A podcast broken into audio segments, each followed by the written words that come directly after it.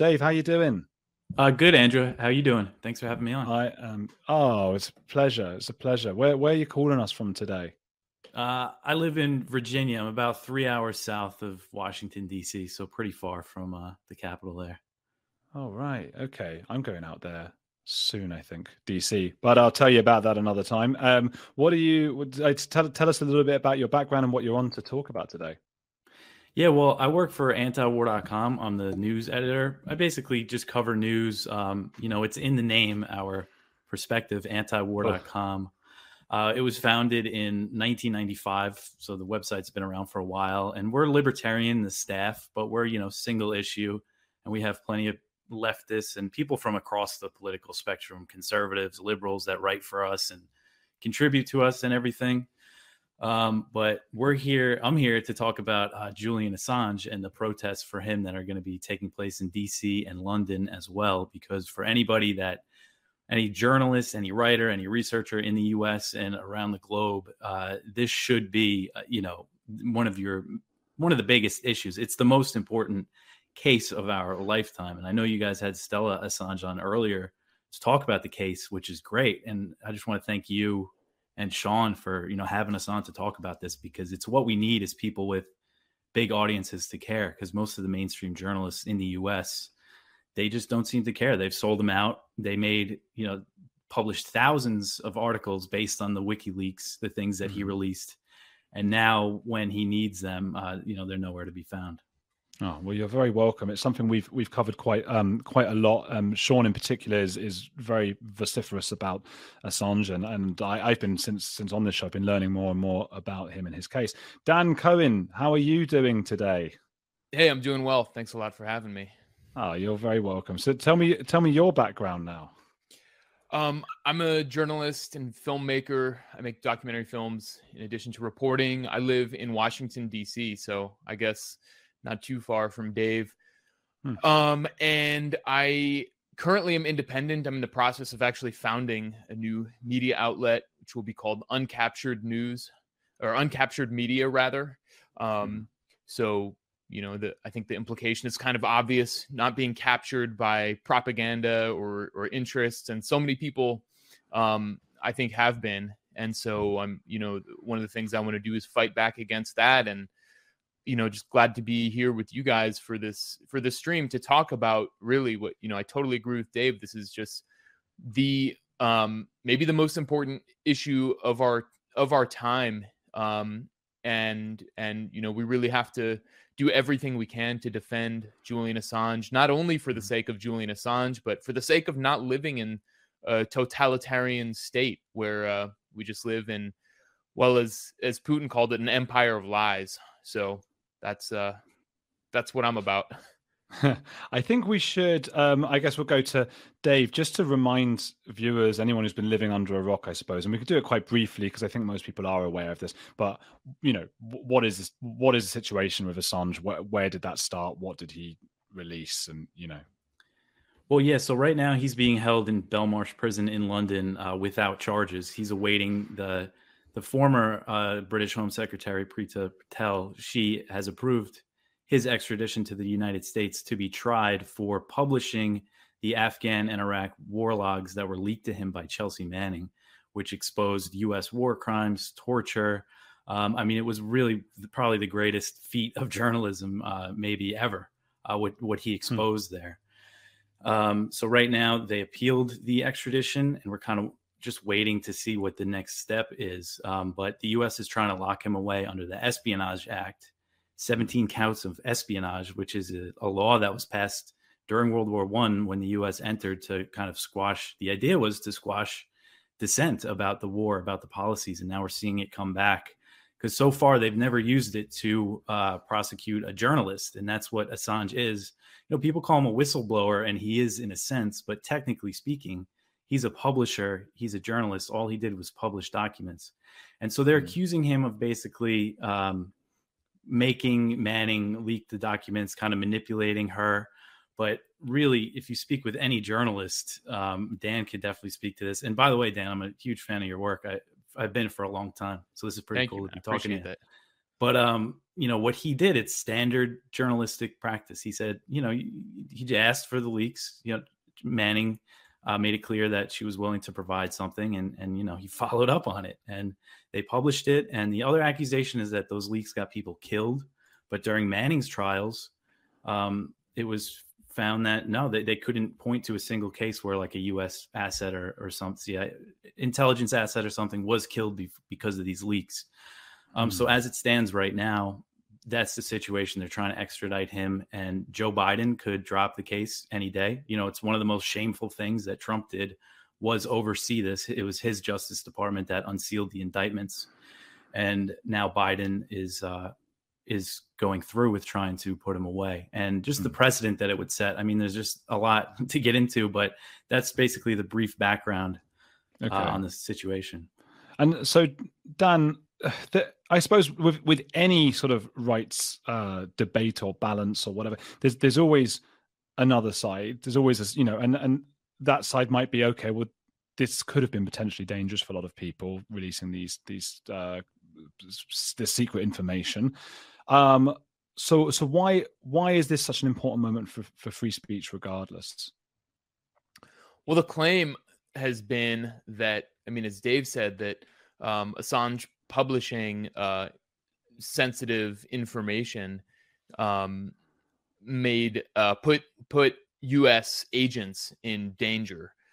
But actually, Assange contacted the State part State Department, approached the State Department before he published any of his. Uh, I believe it was CableGate, um, the huge troves of of State Department cables that just kind of showed the inner workings of Empire. Um, and the State Department declined to collaborate with him. The whole idea was, mm. well, we would redact names and that sort of thing in order to not endanger endanger right. anyone working in hostile areas. The State Department totally declined.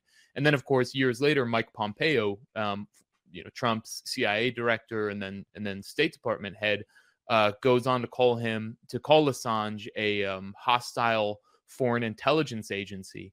So the irony of that can't be understated. But I mean, in terms of the importance of this case, it's not only for for journalists, you know, like Dave or myself or anyone who is challenging or seeking to hold um, power to account, but really anyone, any kind of anybody, and not only in the United States, but anybody in the world who dares to speak the truth about what the U.S. empire and its junior partners are doing um, is is becomes a target. Of course, Assange is not a citizen of the United States, so it's completely absurd for him to be um, accused of treason. How can you commit treason um, against a country that you're not a citizen of? It's totally absurd.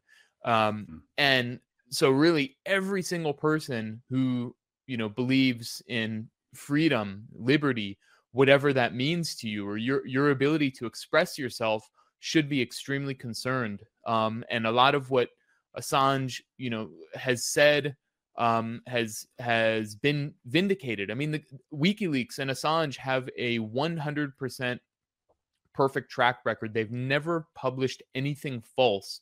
Yet, you know, they're considered hmm. uh, by the mainstream to be some kind of pariah, um, deserving of of you know the worst treatment. And it's really remarkable and telling to see that all of these uh, reporters and journalists in the United States and in the UK who and Australia who um, collaborated with with Assange in his in the earlier years, back in the Cablegate days, and made careers even off of the material that he presented to them. And the New York Times and the Washington Washington Post and the Guardian are now totally silent. And so you know it's it's it just says everything about our media scape that we have so few actual journalists left um, in the United States because basically, if you want to have a career, you have to serve powerful interests and then you essentially do propaganda. You know, if you work for the New York Times, you're serving basically BlackRock, I mean, and, and giant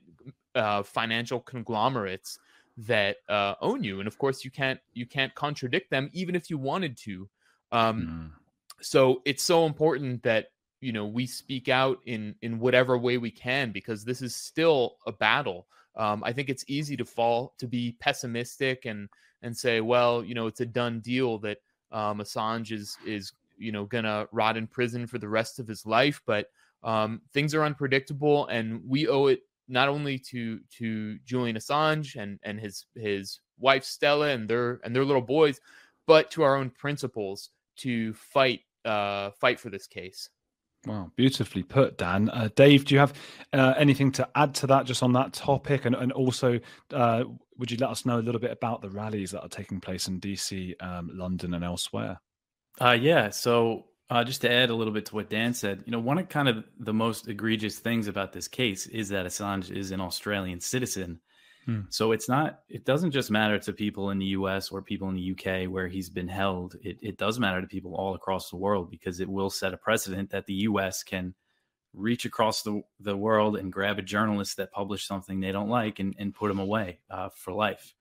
Um, so I think that's why it should be more of a, a global thing here, uh, a global opposition to what's happening to Assange. And the rallies are um, so you could go to handsofassange.com. It's a website that the organizers just set up. And it has information about the rally that's going to be in DC, where me and Dan will be speaking. And also the big one, really, in London around uh, British Parliament. People are going to surround it.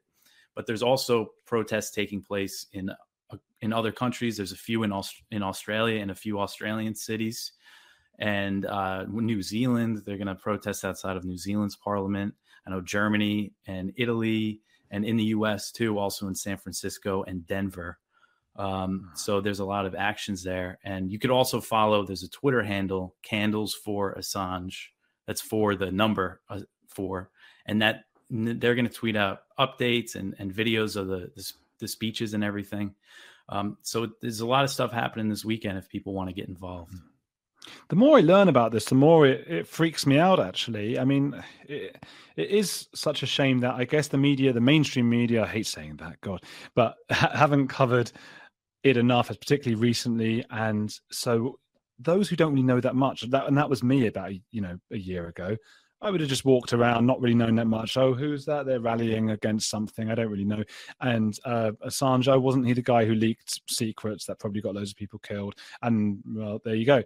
And now I'm looking at it as okay. Well, he was given that. This is what you're telling me. He was given that information. Uh, he gave. What was it? The CIA, FBI? Who was he? The, the State Department the State Department the opportunity to sort of make that safer once he had the information. He, he, got it out there. It was really important stuff that he got out of there because we can't have, you know, you, you need a government to be transparent. You can't have them just doing things.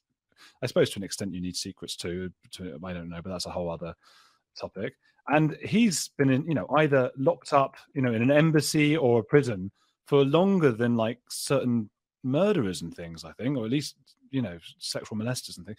That just seems outrageous. Has he got I mean, is there any way he's going to be? Do you, do you feel uh, optimistic that he'll ever be just let out and walking the streets? Uh, Dan, do you want to? What do you think? Well, I don't want to say I feel optimistic, but you know, I mean, the future is not written yet, and I think, uh, you know, again, it's easy to to kind of sit and feel defeated and sad about it um, but there's still so much to fight for and and it's it's not a done deal um, and there's nothing you know the fact that the united states and it's you know the uk and all of its kind of vassals you could say around the world were so incredibly threatened by what wikileaks published just speaks to how fearful they are of you know people power um, mm. of an actual people's you know uprising some kind of democratic real democratic voice i don't mean like the democratic party but you know people really coming together and saying you know enough this is this is ridiculous this is unacceptable um, and as conditions continue to just get worse and worse uh, in the west in particular which you know obviously i guess you're in you're in the uk so i mean there's you know, I don't need to tell you, and and inflation is crushing us here in the United States. I mean, I think people are forced to wake up, and so you know, the people who are um, very lucid about what's happening to Assange are, you know, it's because we're paying attention. It's because you know we're we've been paying attention, um, but it's but it's not because you know we have some like special consciousness consciousness or, or mission. It's so um, I mean, I'm just you know not willing to to feel um, pessimistic, but I'm but I think I think it's important to be a realist and and not be you know overly optimistic either, and just say you know what whatever the result is, it doesn't matter. I'm going to do the same thing. I'm going to go out hmm. there and speak on Saturday, and Dave is, and and no matter you know whether it's ten people or ten thousand people, the message is exactly the same. Dave, yeah, going back to what I was just thinking before, is it possible that people maybe wouldn't like to admit it, and particularly viewers of this channel who would like the truth to be exposed, but maybe people like uh, that the government keeps secrets from them and keeps them a little bit sheltered from things, and they don't like things being exposed. I think that's certainly uh, uh, true with some people to to an extent. You know, they like to just kind of have everything taken care of for them.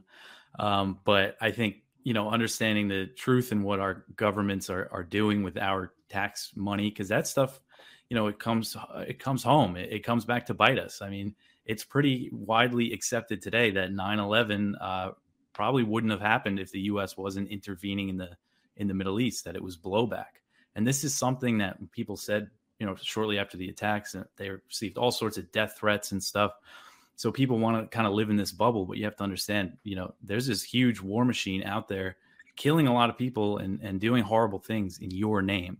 And the people mm. that uh, want to get revenge on that uh, might not care if you or your your family are, you know, hurt as as and I mean you, you look at the situation right now, the tensions between the U.S. and Russia. I mean, saying, of course, the Assange case is one of the most important things in the world right now, but also avoiding nuclear war is as well. And it seems like a lot of people don't understand the risk of us funding a war right on Russia's border, giving Ukraine all this support. And when we think of look at the situation now, I mean, even kind of speaking out against that, I, I get you know a lot of hate directed at me on the internet, at least saying that we should de-escalate and that the U.S shouldn't be supporting this war on Russia's border. But you look at WikiLeaks and the dumps that they did, the State Department cables, and the, to see what U.S. officials were, were telling each other right now, something that would be really important would be a WikiLeaks style dump. Like just to see what U.S. officials were saying to each other and British officials, especially Boris Johnson, what hmm. he was up to in these past six months and the time leading up to the war in Ukraine, because there's a lot of evidence that the U.S. Um, wants this war to prolong to hurt Russia. I mean, they've basically said that publicly. So that's why institutions like WikiLeaks are so important. And if Assange gets extradited and put away, um, we'll probably never see anything like that again. And then not only could they prosecute that, they could, you know, uh, prosecute somebody just for having a source that tells them something they don't like. Uh, prosecute a New York Times journalist or something like that. It could get that bad. And uh, as we're standing, I think, in one of the most dangerous times in history. I mean, this isn't just me saying that, this anti war uh, guy, but it's, you know, very esteemed diplomats and government officials are saying right now the risk of nuclear war is higher than it was during the Cold War. it doesn't seem like that's people really understand that. Like, if you just look at kind of the mainstream attitude about it, it, it, it just doesn't seem like that's hmm. synced mm. into too too many people. existential threats, I suppose, at once. It's too yeah. scary. But I mean, I suppose just our dev, devil's advocate there. That I guess I guess people on the other side would say we're not supporting uh, Ukraine's war. We're we're intervening in Russia's war, and that if if stuff were to get out, secrets that the U.S. government has, it would um, only help Putin enforce his war. So it just depends what side uh, you're on, which is every you know that's what life's about. Those those debates and people see things from different perspectives. Um, Assange's treatment is apparently um, torture, according to Nils Melzer, a UN special rapporteur on torture. Um, Dan, what do you know about that? Well, I mean, Assange spent, I think, was it seven years inside the Ecuadorian embassy um, before he was dragged out by by police and is now in Belmarsh prison, which the conditions are horrible.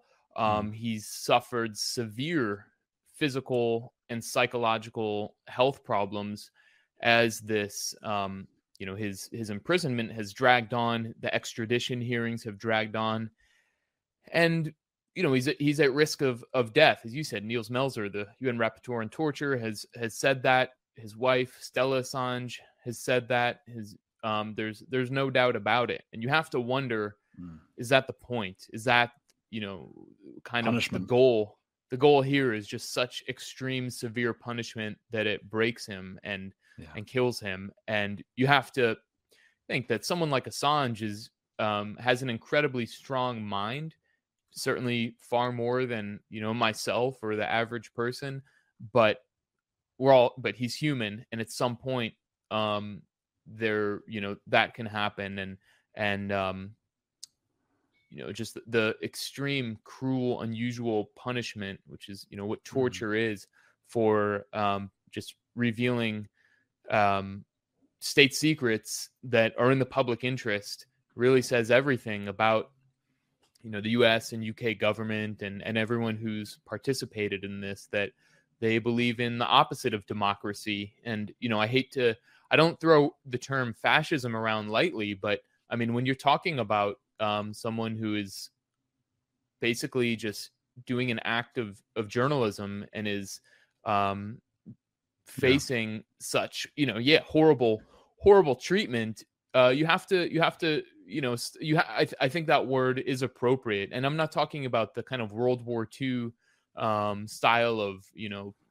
uh, um, high stepping fascism and sig heiling and that kind of thing but a neoliberal form of fascism where um, you know on one hand joe biden will say he's so committed to diversity and we have you know this um, you know mm. the first this and the first that but at the same time is crushing the very kind of foundations of of democracy and so um you know i think that's kind of the the issue yeah I, th- I think I think you're right, and I think I think you're you know you're also right. I I, I was wary of I said something about Nazis in the previous interview and uh, realized I, I, sound like a cliche or whatever. But but I think you're you're right. I, I everyone always argues about the definition of, of, fascism, but that sort of repression of free speech is always really really scary. Um, Dave, have you got anything to, to add just about the conditions that Assange is facing right now? Yeah, well, Nils Melzer, uh, the UN Special Rapporteur on Torture, he's a very interesting case, and he actually just wrote a put out a book called The Trial of Julian Assange um, that people should check out. But you don't just have to read the book. I mean, he's written on this extensively because he went to investigate this case. And he says, you know, he kind of bought into all the propaganda until he started looking into it. And now he believes that Assange has been tortured, you know, psychological torture. And part of that has been this whole vilification of him. You know, one thing I remember a lot of these mainstream journalists, um, when he was held up in the Ecuadorian embassy, they they were just make make fun of him as you know paranoid, uh, you know that he didn't need to seek asylum there. And then you see him get dragged out there in in April 2019, I believe it was, was when he was arrested and, and hauled out of the embassy. And you see that scene and and just the the fact that they were mocking him and um, there was he was under surveillance. Uh, this Spanish private security firm, UC Global um, I believe Dan might know more about this than me. That it's pretty certain that he it was uh, U.S. the CIA or U.S. intelligence that contracted them to spy on Assange, and you know the stuff was getting out to the media of him like riding a skateboard around in the embassy and and hanging out with his cat a lot, and they're saying, "Oh, look, he's going crazy, he's nuts." So I mean, that has must have taken a serious toll on. I can't imagine uh, all that attention and and mocking and your whole character just being completely destroyed by the this huge uh, mass media machine. Uh, so mm. I, I, would people if they don't know much about it, n- just Google Nils Melzer, Julian Assange. Mm. Um, yeah, he, he was really he was on the show actually. Nils. He oh, nice. On, um, promoting his book, I think, last Christmas. Uh, just remembering now, but uh, yeah, no, fascinating man and all that. Um, we're running quite low on time. Uh, both of you, um, I guess we'll start with Dan. Uh, let us know where you'd like to send people to go, you know, check out your stuff and all that. Well, I wish I could promote my my website. It's not quite up yet though, but in the coming weeks I'll have Uncaptured Media founded. But for now, you can uh, check out just check me out on Twitter at Dan. Cohen 3000. Um, I started a Substack. I just I have an investigation on U.S. intervention in Haiti, where there's a major uprising taking place, and um, I also have a uh, a three part documentary coming out in the next couple of weeks on the background to that uprising and what's going on right now. And so um, it's called Another Vision Inside Haiti's Uprising. So um, yeah, just uh, uh I'll, I'll link to it on Twitter and just uh, check me out there. Fantastic. Please do go support our guest, Dan. And Dave, tell us a bit about anti war again and where else yeah, you'd so, like to send people. Sorry. Yeah. Um, so all my work, my writing and stuff is at antiwar.com. And we're actually doing a fundraiser now because we're totally reliant on our readers. So we have to do a fundraiser a few times each year. And if you go on the site right now, we actually got a pretty cool endorsement. Uh, Noam Chomsky wrote a letter uh, telling people to give to us, uh, which is very cool. He says he he relies on us as a source of news every day. He, wow. he, he mentioned some specific things that I covered, so it's just pretty cool to know. Um, and again, that's an example of how we're all sorts, all over the political spectrum. Uh, people yeah. read us. Um, and I also just recently started a podcast for antiwar.com. It's called Anti-War News with Dave DeCamp. Um, I have a YouTube channel. People could go subscribe there, or you could download it wherever you listen to podcasts. Oh, um, cool. But again, uh, and Twitter. I'm on Twitter at DeCamp Dave if you want to follow me there. Cool. Any any last words? I'm not going to kill either of you, but just um, you know, last words on the interview. Uh, oh, sorry, Dave. I mean, just no. Thanks. Uh, thanks for for getting the word out. Um, and yeah, I'm a, I'm a big fan of anti-war. So you know, keep up keep up the good work over there, Dave. Um, and you know, yeah, if you're if you're anywhere near any of these rallies on this coming Saturday, here in DC. I'll be there. Dave will be speaking, of course, in London. Uh, they'll be joining hands around the Parliament, um, and just just um, out where where protests are going on. And if you can't make it to that, at least uh, make your voice heard online because this is, yeah, I mean, one of the key issues of our time, and it's it affects all of us. So thanks again for for hosting this. No, you're very very welcome. Uh, Dave, any luck? Yeah, but you can go on. Sorry. Yeah, just to mention, uh, if you look at, you could check out the speaker list too for the DC event because it's huge. I mean, there's a lot of big names: Chris Hedges, uh, Jill Stein, are a few of the people I could think of. I mean, it's about like 20 people, I think. So it's going to be a lot of short, intense speeches. And uh, if you can't make it there, they're going to make it on YouTube and stuff. So keep an eye out for that. And uh, yeah, support Assange and and tell your friends about Assange and and just get the word out. Fantastic. Dan and Dave, thank you so much for coming on. It's been a pleasure. I think the viewers absolutely loved you both, so they'll check out your stuff. Please do, everyone, check and support our guests and have a lovely day. Thanks, Thanks a lot.